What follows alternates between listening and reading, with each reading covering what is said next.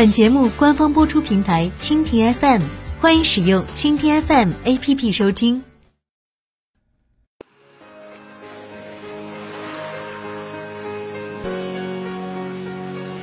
所有的好书都在这里等你，等你轻轻的读，读到之处，观自在，见幸福。A good book is a good friend。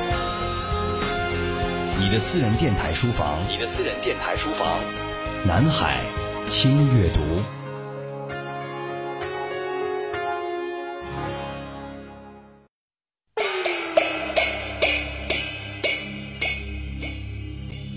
青衣和女人，戏剧与人生，无法谢幕的舞台上演着一场没有结果的悲剧，在戏剧中找到角色，在生活中失去自我，在现实与幻想中圆一个破碎的凄美之梦。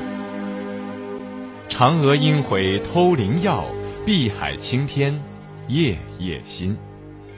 轻阅读，重温毕飞宇经典小说《青衣》，细读女人的孤独寂寞与爱恨痴迷。欢迎各位准时走入今天的新阅读，微言絮语版本的新阅读。丁旭和周薇向各位问好，也非常感谢各位对我们节目的支持和关注。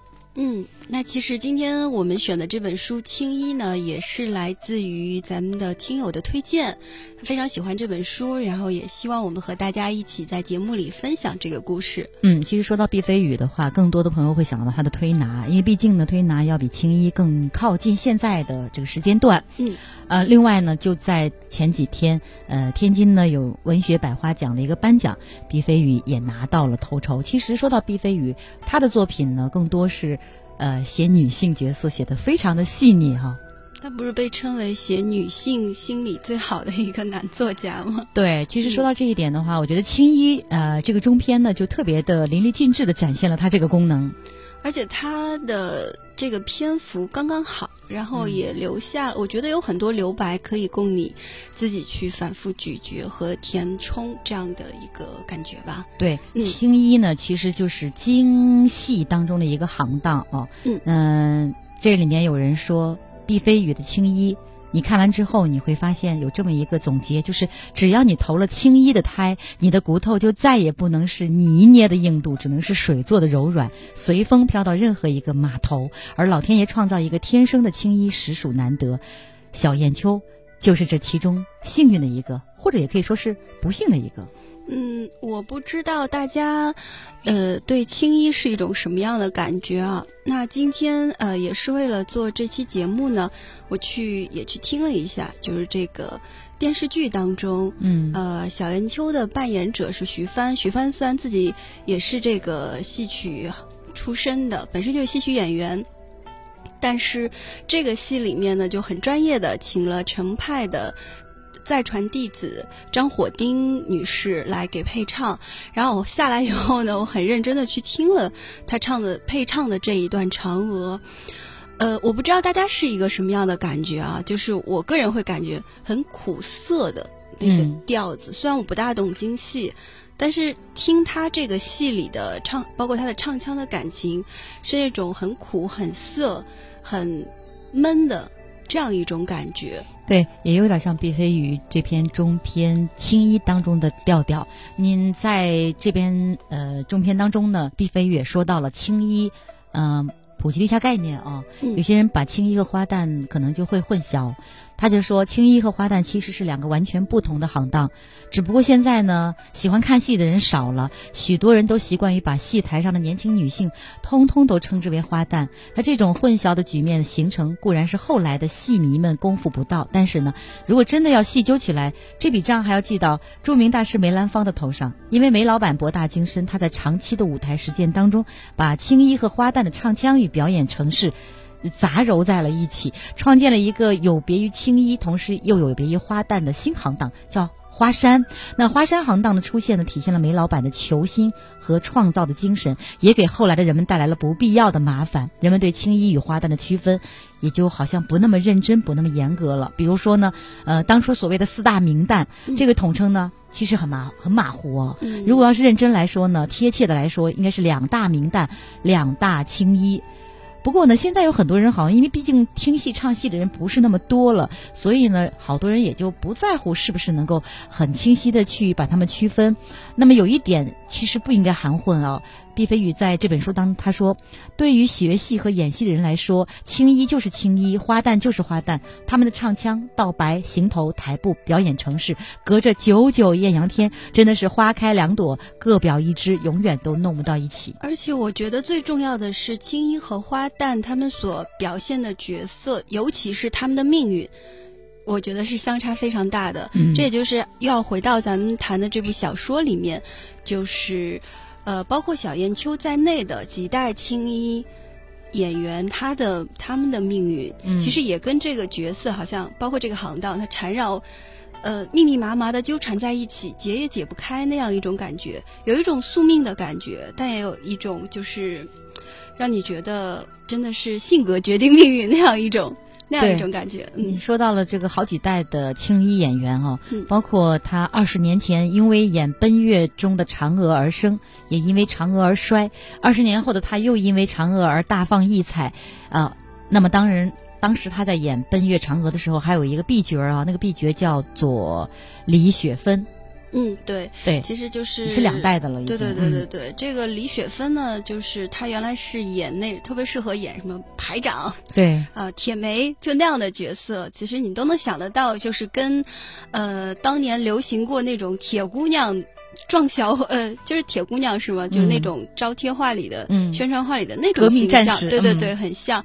但是呃，这个小说里也写，呃，小燕秋是什么样的呢？她唱铁梅都能让你觉得是就很哀怨，根本就不像是一个干革命的样子。嗯对，就是有那种水做的柔软在里面嘛。嗯，还有一嗯种悲苦，它它里面有一句老团长说的一句话叫什么？黄连投胎到了什么里面？啊，对，对，那句话也特别经典。我记得这个电视剧里后来也把这句写到了老团长的台词里面，就真的很苦，让你觉得就是一个悲情的人物。嗯，其实说到悲情的人物，可能用青衣来呃套用他的角色当中还是比较合适的，因为这里面说到青衣是什么感觉呢？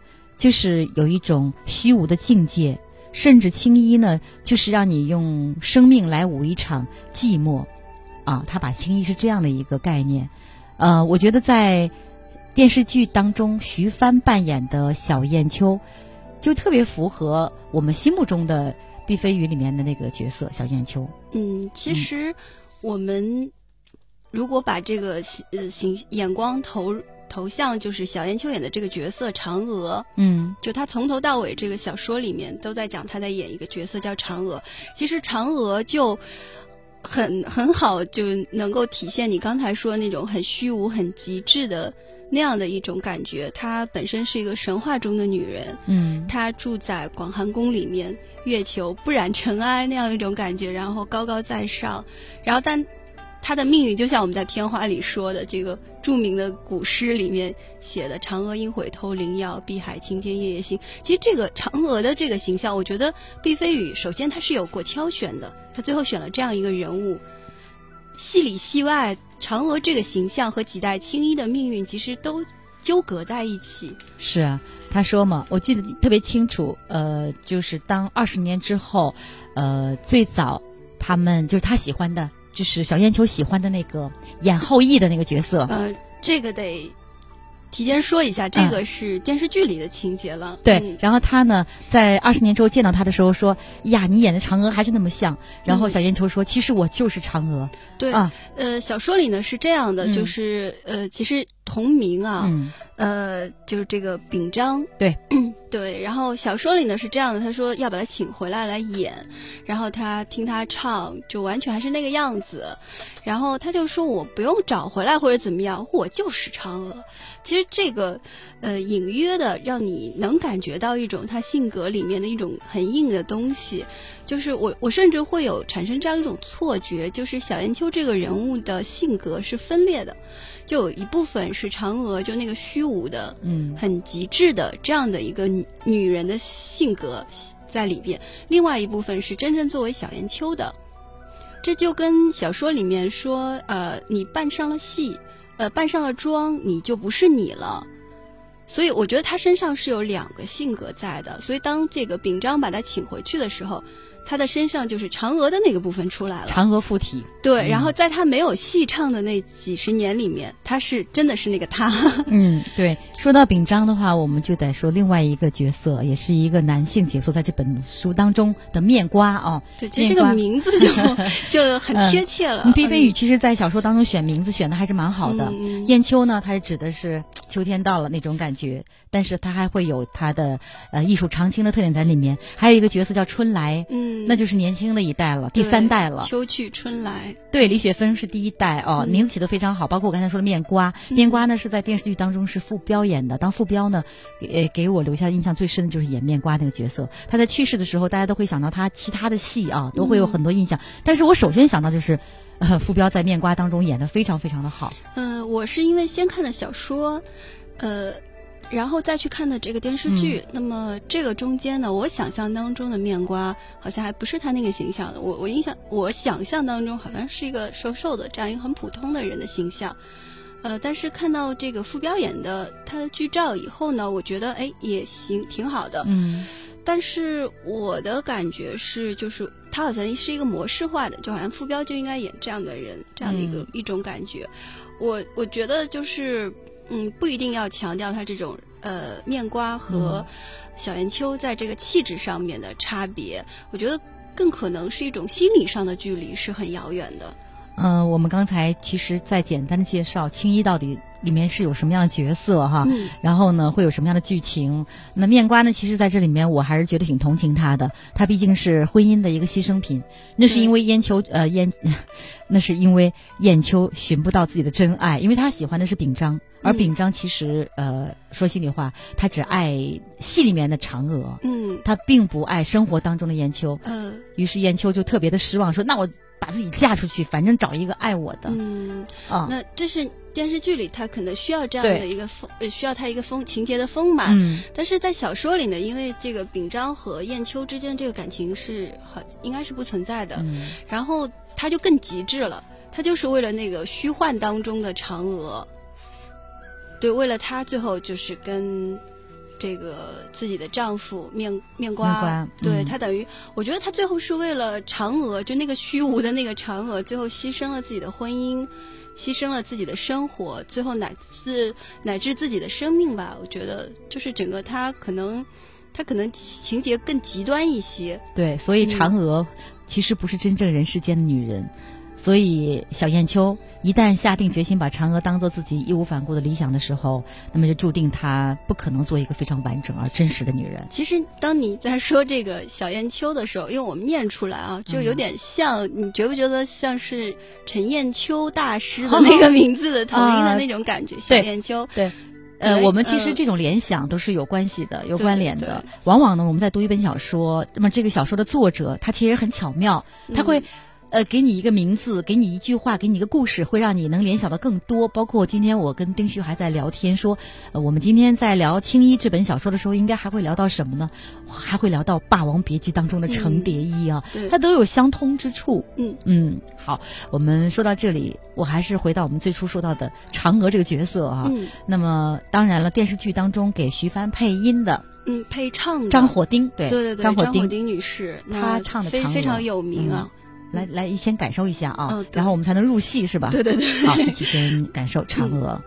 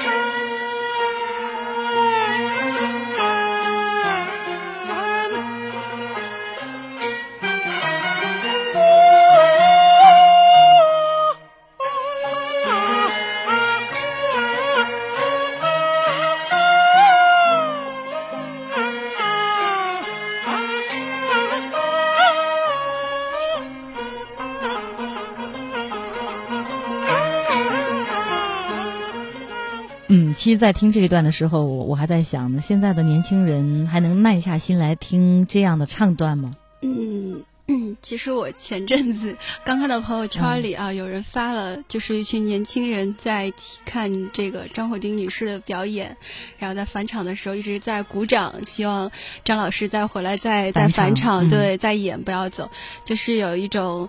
呃，年轻人还都挺喜欢这个古老的剧种这样的一种感觉，但是，呃，我得说，就是让我欣赏起来可能有些，还是有些需要时间，需要可能还更需要阅历吧。啊，因为我我觉得我可能呃耐不下性子的，并不是它节奏慢，而是在于这个，你不觉得这个整体的感觉就是我说那种很苦很涩的。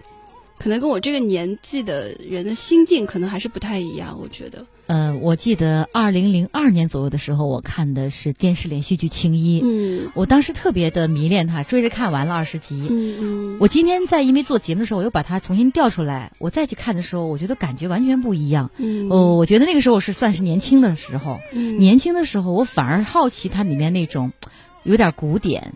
还有一点缓慢的那种东西，整个片头都很漂亮，对，就那个手各种手势很漂亮。但是我再翻回来十几年之后，我再去看回那个剧集的时候，我会觉得它有一点点陈旧，呃，有一点点稍微的落伍。我不知道这种反差感是不是刚才我们在说年轻人有时候也对这个，呃，这么古典的戏剧也产生痴迷呢？是一种反差。嗯，然后我还想到一个。呃，一方面的问题就是，比如说像青衣这种类型的女性，嗯，跟我们现在社会里，呃，比较多的去表现的这种女性的形象，包括我们社会当中更希望女性去成为的那种形象，其实是有很大的差距的。因为毕竟时代改变了，然后可能这种呃，比如说有很多轻的形象，她可能是忍辱负重型的，嗯，那这种可能跟现代女性的价值观还是有比较大的差距。对，你要说到这一点，我突然想到了这本书当中另外一个角色，也是个年轻人的角色，叫春来。嗯，啊，春来是打算以前他要去做主持人的，怎么就一不留神呢，就要当那个 B 角了？他要当这个小燕秋的 B 角了。那他还有他自己的很多。呃，观念有很多想法，他跟小燕秋之间呢也会有一种矛盾。为什么？小燕秋看到他的时候就觉得看到自己年轻时候了。对啊，他会把他自己所有的希望都寄托在春来身上，可是春来的身身上是有一种抵触感，是有种怕的东西。最早。他学青衣也是因为小燕秋，最后说到我，你不拜我为师，我拜你，我拜你，求你来当我的徒弟，这样然后硬生生的把他掰过去。其实他们俩性格是完全不一样的。对，其实当时小燕秋看到他，认为春来就是嫦娥能够继续活在这个世上的最充分的理由，所以小燕秋在春来身上看到二十年前的自己，而这个时候呢，他就犯了一个错误，因为他把他的想象强加于这个年轻女孩子身上。我们来听这一段啊，就是电视剧当中，春来就特别生气，他怎么会走到这么一个圈子里面来着？他刚好跟那个烟厂的老板有一段对话，我们来听一下，感受一下。春来，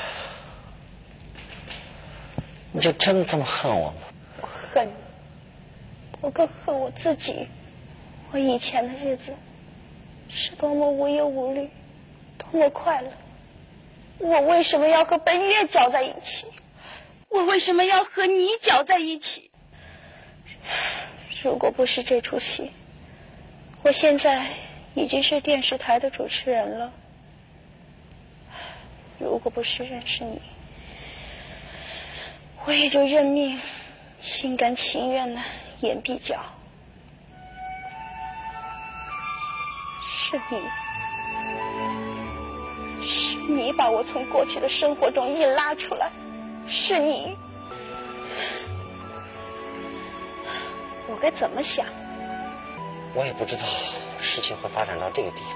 你把你我的关系当做一场决定胜负的战争，谁对你不感兴趣，你就对谁有兴趣。你给我的一切，跟我对生活的期待相差的实在太远。你使我所有的努力都白费了。我已经跟你说过了，我就让他演两天。两天。对，两天以后，我一定让你登台。你，你现在就是用八抬大轿抬我，我还不唱呢。你打也打了，骂也骂了，你还要我怎么样？你马上从我面前消失！春来，你别叫我！你到底要我怎么样嘛？不怎么样，我已经用抹布从心里把你抹掉了。好好好，只要你高兴，想怎么样就怎么样吧。郑安邦，我告诉你，我这个嫦娥。就是不喝你男人配的药，照样也能飞上天去。不信，你走着瞧。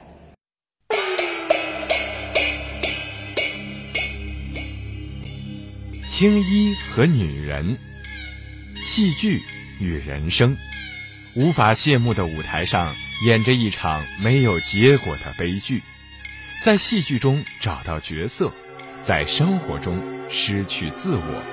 在现实与幻想中圆一个破碎的凄美之梦。嫦娥应悔偷灵药，碧海青天夜夜心。轻阅读，重温毕飞宇经典小说《青衣》，细读女人的孤独寂寞与爱恨痴迷。好，刚才呢是根据同名小说改编的电视剧啊《青衣》，而接下来我们这里面有一段呢，嗯，周围跟丁旭呢跟大家来模拟的一段是呃毕飞宇的小说《青衣》当中的片段。小燕秋想起来了，说戏的那些日子里头，电视台的确是在晚报上面做过广告。那有一个月了，这孩子不声不响，居然把什么都准备好了。小燕秋傻了，在沙发旁边，身体晃了一下。就好像被谁拽了一把，小燕秋顿时乱了方寸。她伸出双手，打算搭到春来的肩膀上去，刚一伸手，又收回到原处。小燕秋喘息了，突然喊道：“你知道你在说什么？”春来看了看窗外，不说话。你休想！小燕秋大声说：“我知道你在我的身上花费了心血。”可我走到今天也不容易，你不要拦我。你休想！那我退学。小燕秋抬起了双手，就是不知道要抓什么。他看了看秉章，又看了看春来，双手抖动起来。他一把拽住了春来的衣襟，心碎了。小燕秋低声说：“你不能，你知道你是谁？”春来耷拉着眼皮说：“知道。”你不知道。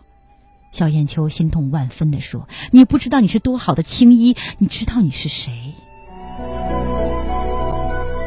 好，这就是毕飞宇的青衣。我们现在稍事休息，在下半环节当中呢，我们继续来跟各位一起剖析青衣，来品味根据同名小说改编的电视连续剧《青衣》当中的精彩表演。当然，还有一段段唱腔等着你来欣赏。一会儿见。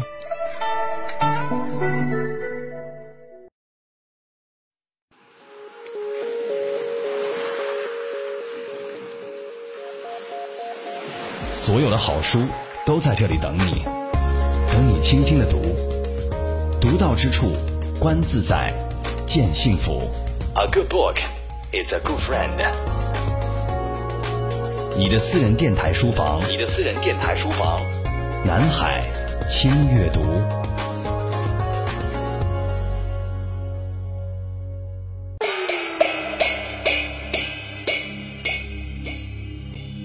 青衣和女人，戏剧与人生，无法谢幕的舞台上演着一场没有结果的悲剧，在戏剧中找到角色，在生活中失去自我，在现实与幻想中圆一个破碎的凄美之梦。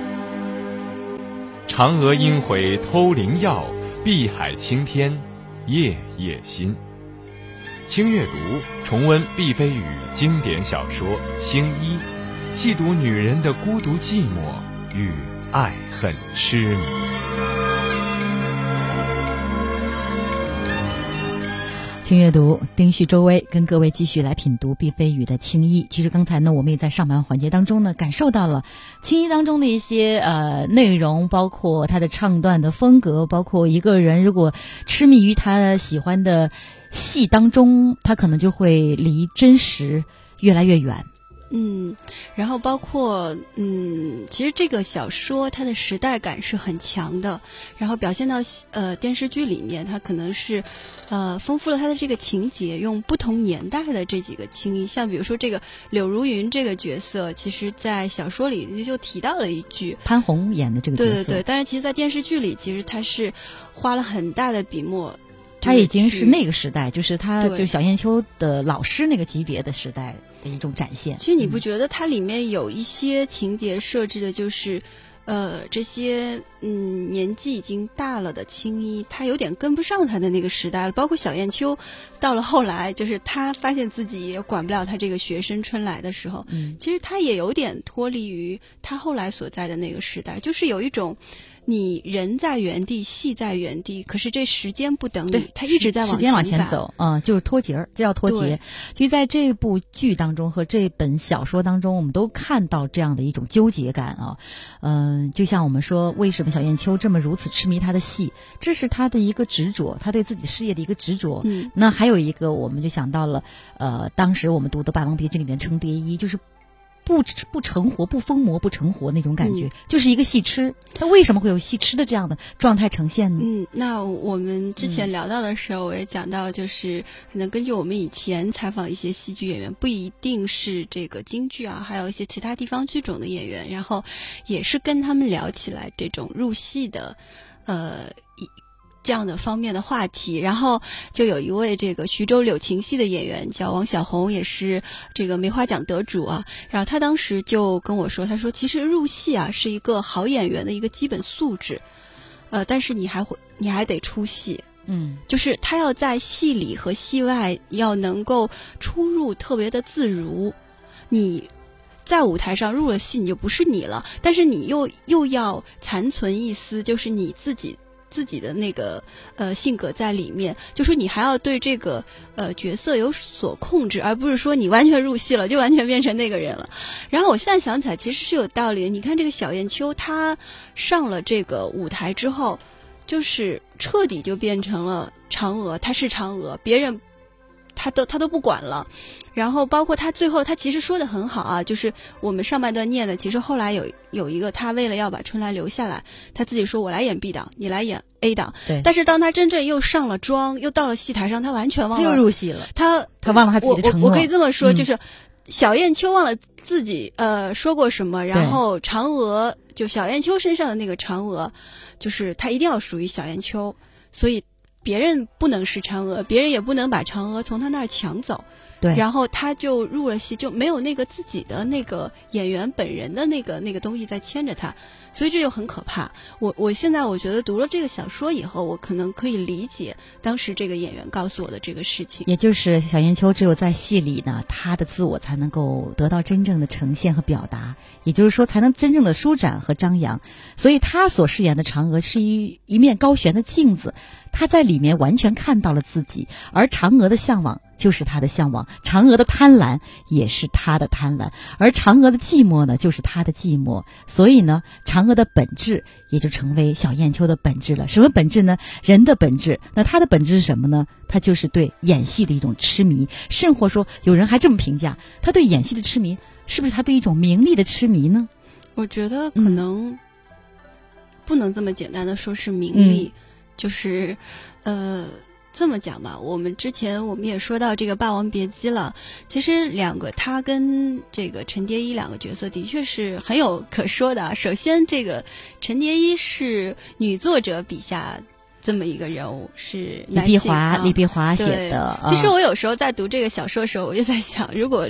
青衣这个故事让李碧华来写会怎么样？嗯，我觉得会可能会更冷，就是李碧华可能会更不留情面。但我觉得毕飞宇他下笔的时候还有一种就是有一种留情，笔下留情还有一种怜惜同情这个小燕秋的这种感觉。对呀，所以你读青衣之后，你会发现原来小燕秋呢，他所呈现的一切都是一种生命内在的需要，是一种生命的沉醉欲和表达欲的表现。对，是不是？这个是毕飞宇笔下留情的一种对对对，然后可能。就是跟你你说那个纯粹就名利，可能真的不是单纯是这样。然后还有一个，我觉得他跟陈蝶衣可以对比，就虽然两个人都很很戏痴这样的一种感觉，但是事实上，我觉得陈蝶衣他起码他的那种沉醉是有爱的，嗯就《霸王别姬》里这个故事里还是有一点爱的，虽然这个爱可能，呃，不为世俗所容吧。嗯然后最后这个，嗯，杨小段小楼是吗？段小楼也跟跟那个张丰毅演的段小楼，对对对对，他有了自己的家庭，有了嗯自己的感情归属。那虽然他的落，呃，这个呃，陈蝶衣的感情是落空了，但是他是整个这种痴迷是有爱的，哪怕这个嗯爱是很虚幻。但是小燕秋这里是没有爱的，呃，就我说这个小说里面啊，就纯粹他彻底什么都没有，就真的很像嫦娥的这种感觉。就，但是他那里面又带着一种贪，一种吃。对，我觉得吃更多，然后就呃吃的呃着迷呃极端，就是一种贪婪啊，但他没有爱，对，所以他跟陈蝶衣之间虽然都是戏痴，但是还是很不一样的。哎，总之我觉得在这个当中，我体会到的是一种呃戏痴的忘我。他一进入戏当中，他就嗯会把所有的那种忘我的状态呈现出来。呃，我就说到这儿，我就想到了，呃，在电视剧当中，潘虹演那个角色叫柳如云啊，嗯和嗯徐帆演的这个角色小燕秋，他们有一段对话。这段对话呢是呃潘虹演的角色生病之后从医院回到了家里，他在他他的家里面都是他的戏服啊，都是他当年那些戏服，他完全就是一个很沉迷在那种状态当中的那种表现。然后我们听一下徐帆跟潘虹呢有一段对话，也就是在最后出演之前的这段对话。也沉浸一下这个电视连续剧当中的，呃，一个精彩片段当中。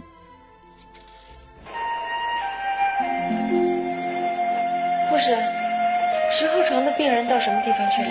哦，他最近病情很稳定，所以经常回家去住。谢谢。我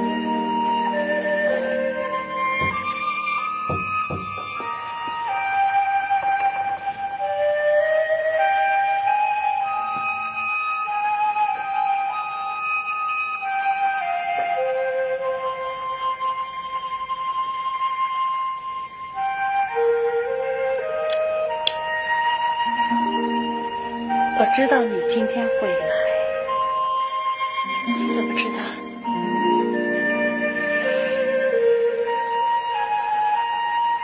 你就是我。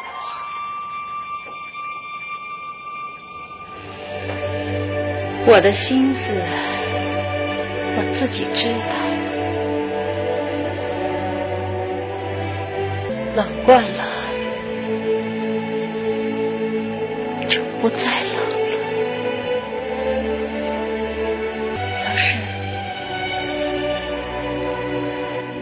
上台了。我给你化妆去，我们都应该感谢上苍，他给了你这样的机会，不是人人都有这样的机会的。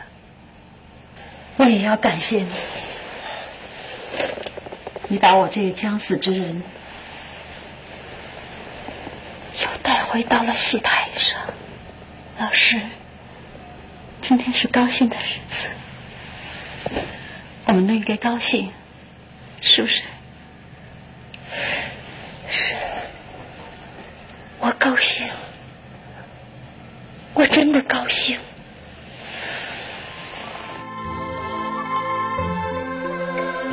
好，那么既然刚才我们又跟大家一块儿回顾了电视剧的一个片段，我们就来看看毕飞宇在他的中篇小说《青衣》当中也有这么一段，是李雪芬和小燕秋的一段对话，我们一，起品读一下。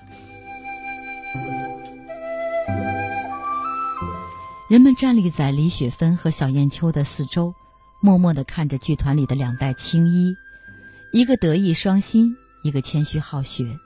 许多人都看到了这个令人感慨的一幕，这个令人心宽的一幕。但是小燕秋的眼神很快就出了问题，是那种极为不屑的样子。所有的人都看得出，燕秋这孩子的心气实在是太旺了，心里头不谦虚就算了，连目光都不会谦虚了。李雪芬却浑然不觉。演示完了，李雪芬对着小燕秋探讨性的说。你看，这样这才是旧社会的劳动妇女。我们这样处理，是不是好多了？小燕秋一直瞅着李雪芬，脸上的表情有些说不出场来路。挺好。小燕秋打断了李雪芬，笑着说只不过你今天忘了两样行头。：“李雪芬一听这话，就把双手捂在了身上，又捂到头上去，慌忙说：“我我忘了什么呢？”小燕秋停了好大一会儿，说：“一双草鞋，一把手枪。”大伙愣了一下，但随即就和李雪芬一起明白过来了。燕秋这孩子真是过分，眼里不谦虚就不谦虚吧，怎么说嘴上也不该不谦虚啊？小燕秋微笑着望着李雪芬，看着热气腾腾的李雪芬一点一点的凉下去。李雪芬突然大声说：“你呢？你演的嫦娥算什么？丧门星、狐狸精，整个一花痴，关在月亮里头卖不出去的货。”李雪芬的脚尖儿一颠一颠的，再一次热气腾腾了。这一回，一点一点凉下去的却是小燕秋。小燕秋似乎被什么东西击中了。鼻孔里吹的是北风，眼睛里飘的却是雪花。这时候，一位巨物端过来一杯开水，打算给李雪芬捂手。小燕秋顺手接过巨物手上的搪瓷杯，呼的一下，浇在了李雪芬的脸上。好，这一段也是蛮嗯有画面感的哦。嗯，但是我觉得真的不好演。你看，我就入不了戏，我就成不了好演员。呃，我觉得呃，毕飞宇的作品啊，除了青衣之外呢，还有其他的，像玉米，他就写的三个女孩子的这个故事，都是那个年代的事情。嗯，推拿呢，似乎也加入了一些男性角色在里面啊。那我觉得他的这个呃文文字的功底还是蛮深的。嗯，就是看他对女性心理描写的这么。细致吧，就有时候你作为一个女性读者，你不得不佩服他，的确对女性心理描写的还是很到位的。尤其包括他说，其实小燕秋这样的女性形象，在现实中的中国社会当中的女性，呃，里面也也有不少这样的影子。对，你看啊，人民文学主编李敬泽也是一个比较有名的评论家啊，文评家，他就说，毕飞宇的这个文字呢。总是能够以很恰当的切口去入手，然后呢，它能表现出人的欲望、爱、尊严、责任等等问题，呃。他应该是写女性心理最好的男作家，而《青衣》这本小说的魅力，首先来自于他的主人公小燕秋，而毕飞宇就是一个特别善于把握和发掘人性与人心当中最柔软、最敏感的那部分内容的作家。所以呢，那些只可意会不可言传的情感呀、心绪和人性的细节，经由他细腻而传神的描写，往往会有一种浓得化不开的泛悲剧的伤感艺术氛围，来叩击你的心怀，来触碰你的神。曾经让你心有千千结。嗯，其实我们通常说到小燕秋的悲剧的时候，可能会像我们之前前面提的，就是他的性格悲剧。大家都说性格决定命运，可能跟他这个整个人的性格是有很大关系的。但是我觉得一个人的悲剧，你还是得把它放到这个时代的背景里去看。就是如果我们放在电视剧里，可能更明显一些。比如从这个柳如云这一代。他到呃，这个电视剧的开头就是当红的是这个呃李雪芬，嗯，然后这个柳如云已经过气了，然后各种就是演演已经沦落到跟那个这个新晋戏团的小燕秋他们一起去演这个小丫鬟那种感觉了，就是他是有一个时代的，因为这个时代他更欣赏的是李雪芬那种呃。呃，她是演这个女战士，嗯，这样的形象，所以这个审美她已经是过时，所以她有一个时代的暗线在里面。到后来，其实因为这个小说的开头其实是已经到了，呃，就是到了呃这个七十年代，对，七十年代整个社会的这个审美又变了，然后这个时候人们又回归到这种传统的审美，需要这个呃。就传统的这种真正的青衣，真正符合他们审美的这个嫦娥出现，所以这时候小燕秋就逢到了好时候，我觉得当仁不让。对对对对对，所以这就是嗯，后来为什么像这个电视剧里说，这个柳如云说，我觉得你就是我，你让我看到了当年的我，但最后就是像我们呃上半段我们提到的这个。春来他都要放弃这个戏戏剧这，他虽然已经拿到了可以演 A 角的这样一个。呃，通行证对一个机会吧，就嗯呃刚开始可能没让他演 A 角，但是已经就是明显的要让他接班了。就是那个烟厂的老板，其实呃对他也是有特殊的一种感情。对对对，他当时刚才我们有一段录音、啊，就是说的你要让我演两场的 A 角，嗯答应他了。啊，就就是其实他有了一个很好的条件，你如果从这个呃舞台艺术的发展来说，但是它这个时代它又不同了。我觉得这个整个小说里面，他描写的这个故事的背景是已经到了这个剧团生存都有困难了，所以这个秉章这个团长他会找。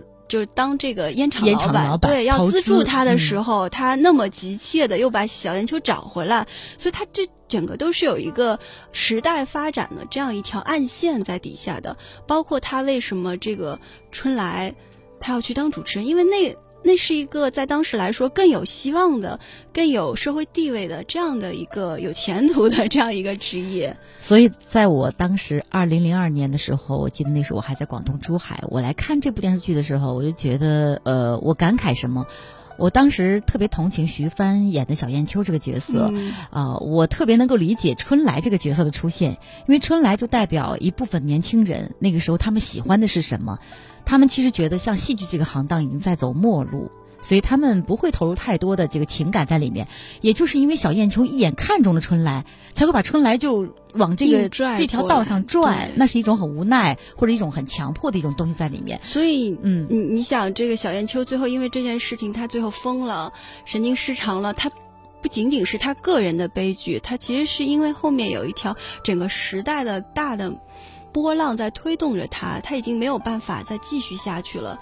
这其实里面也让你觉得不仅仅是为他一个人感到悲哀，还为整个就是这个传统戏曲的没落，甚至嗯再说大一点，曲艺的这种各种传统的艺术，它不可避免的在这个时代发展中，它有一些衰落了，这样让你很惋惜，但是又没有办法，就是说让它那么快的跟上时代的那样一种很复杂的感情。我突然想到，当时我跟丁旭去海口采访的时候，丁旭当时有个选题是采访琼剧，对，啊其实它也是地方剧种里一个比较呃，首先比较年轻，也比较小的一个剧种，因为它用的是海南方言唱的。那它历史上曾经也是非常非常的呃流行，甚至一度流行到东南亚，因为华侨也比较多。嗯但是现在的人其实听这个的，我觉得应该还是年纪稍微偏大一点的。但是这个小姑娘，我知道她现在已经在，呃，演戏了，毕业演戏了。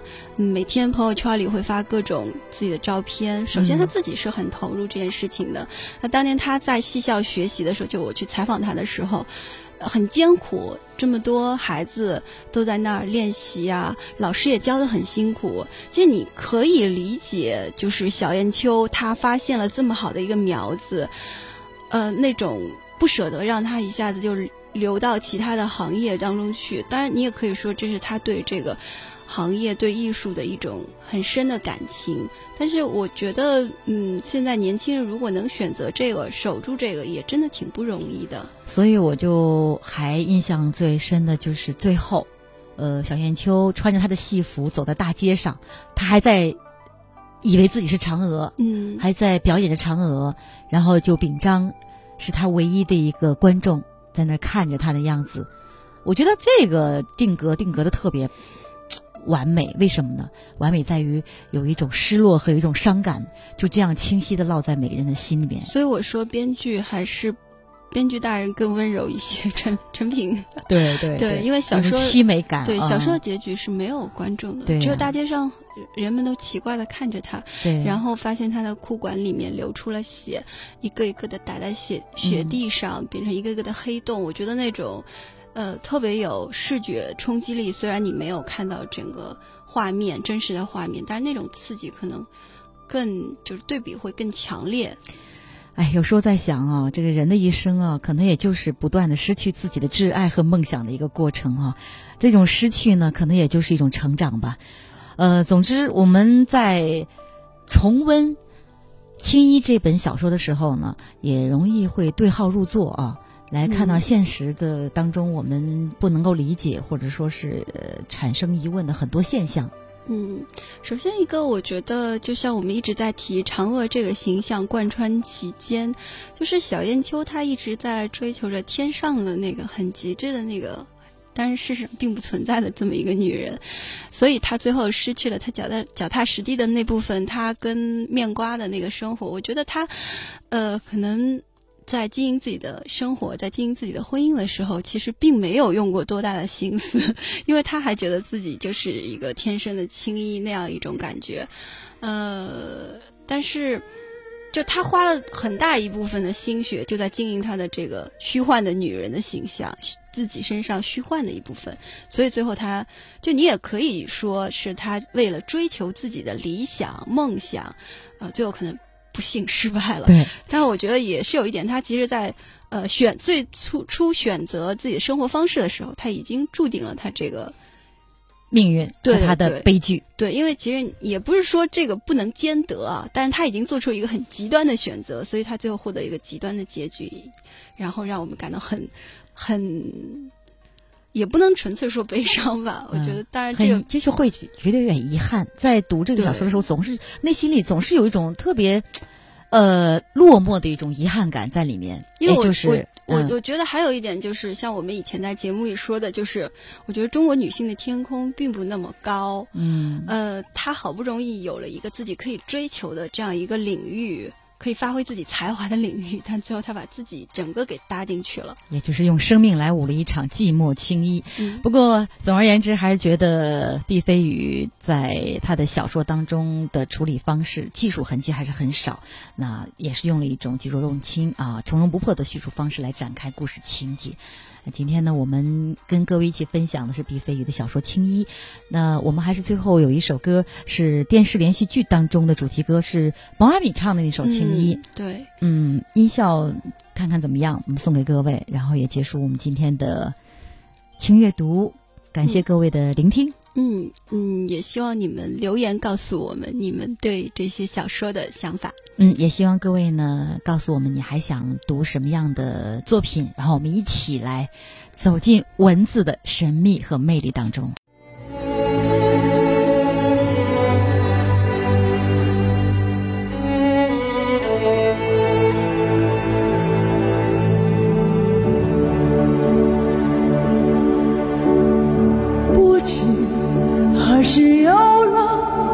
我的痴情。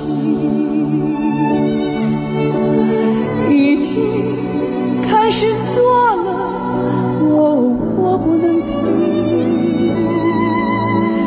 就是这风雨里，让我生命静静。从此我跟我情心安平，知怎样付出。我的真情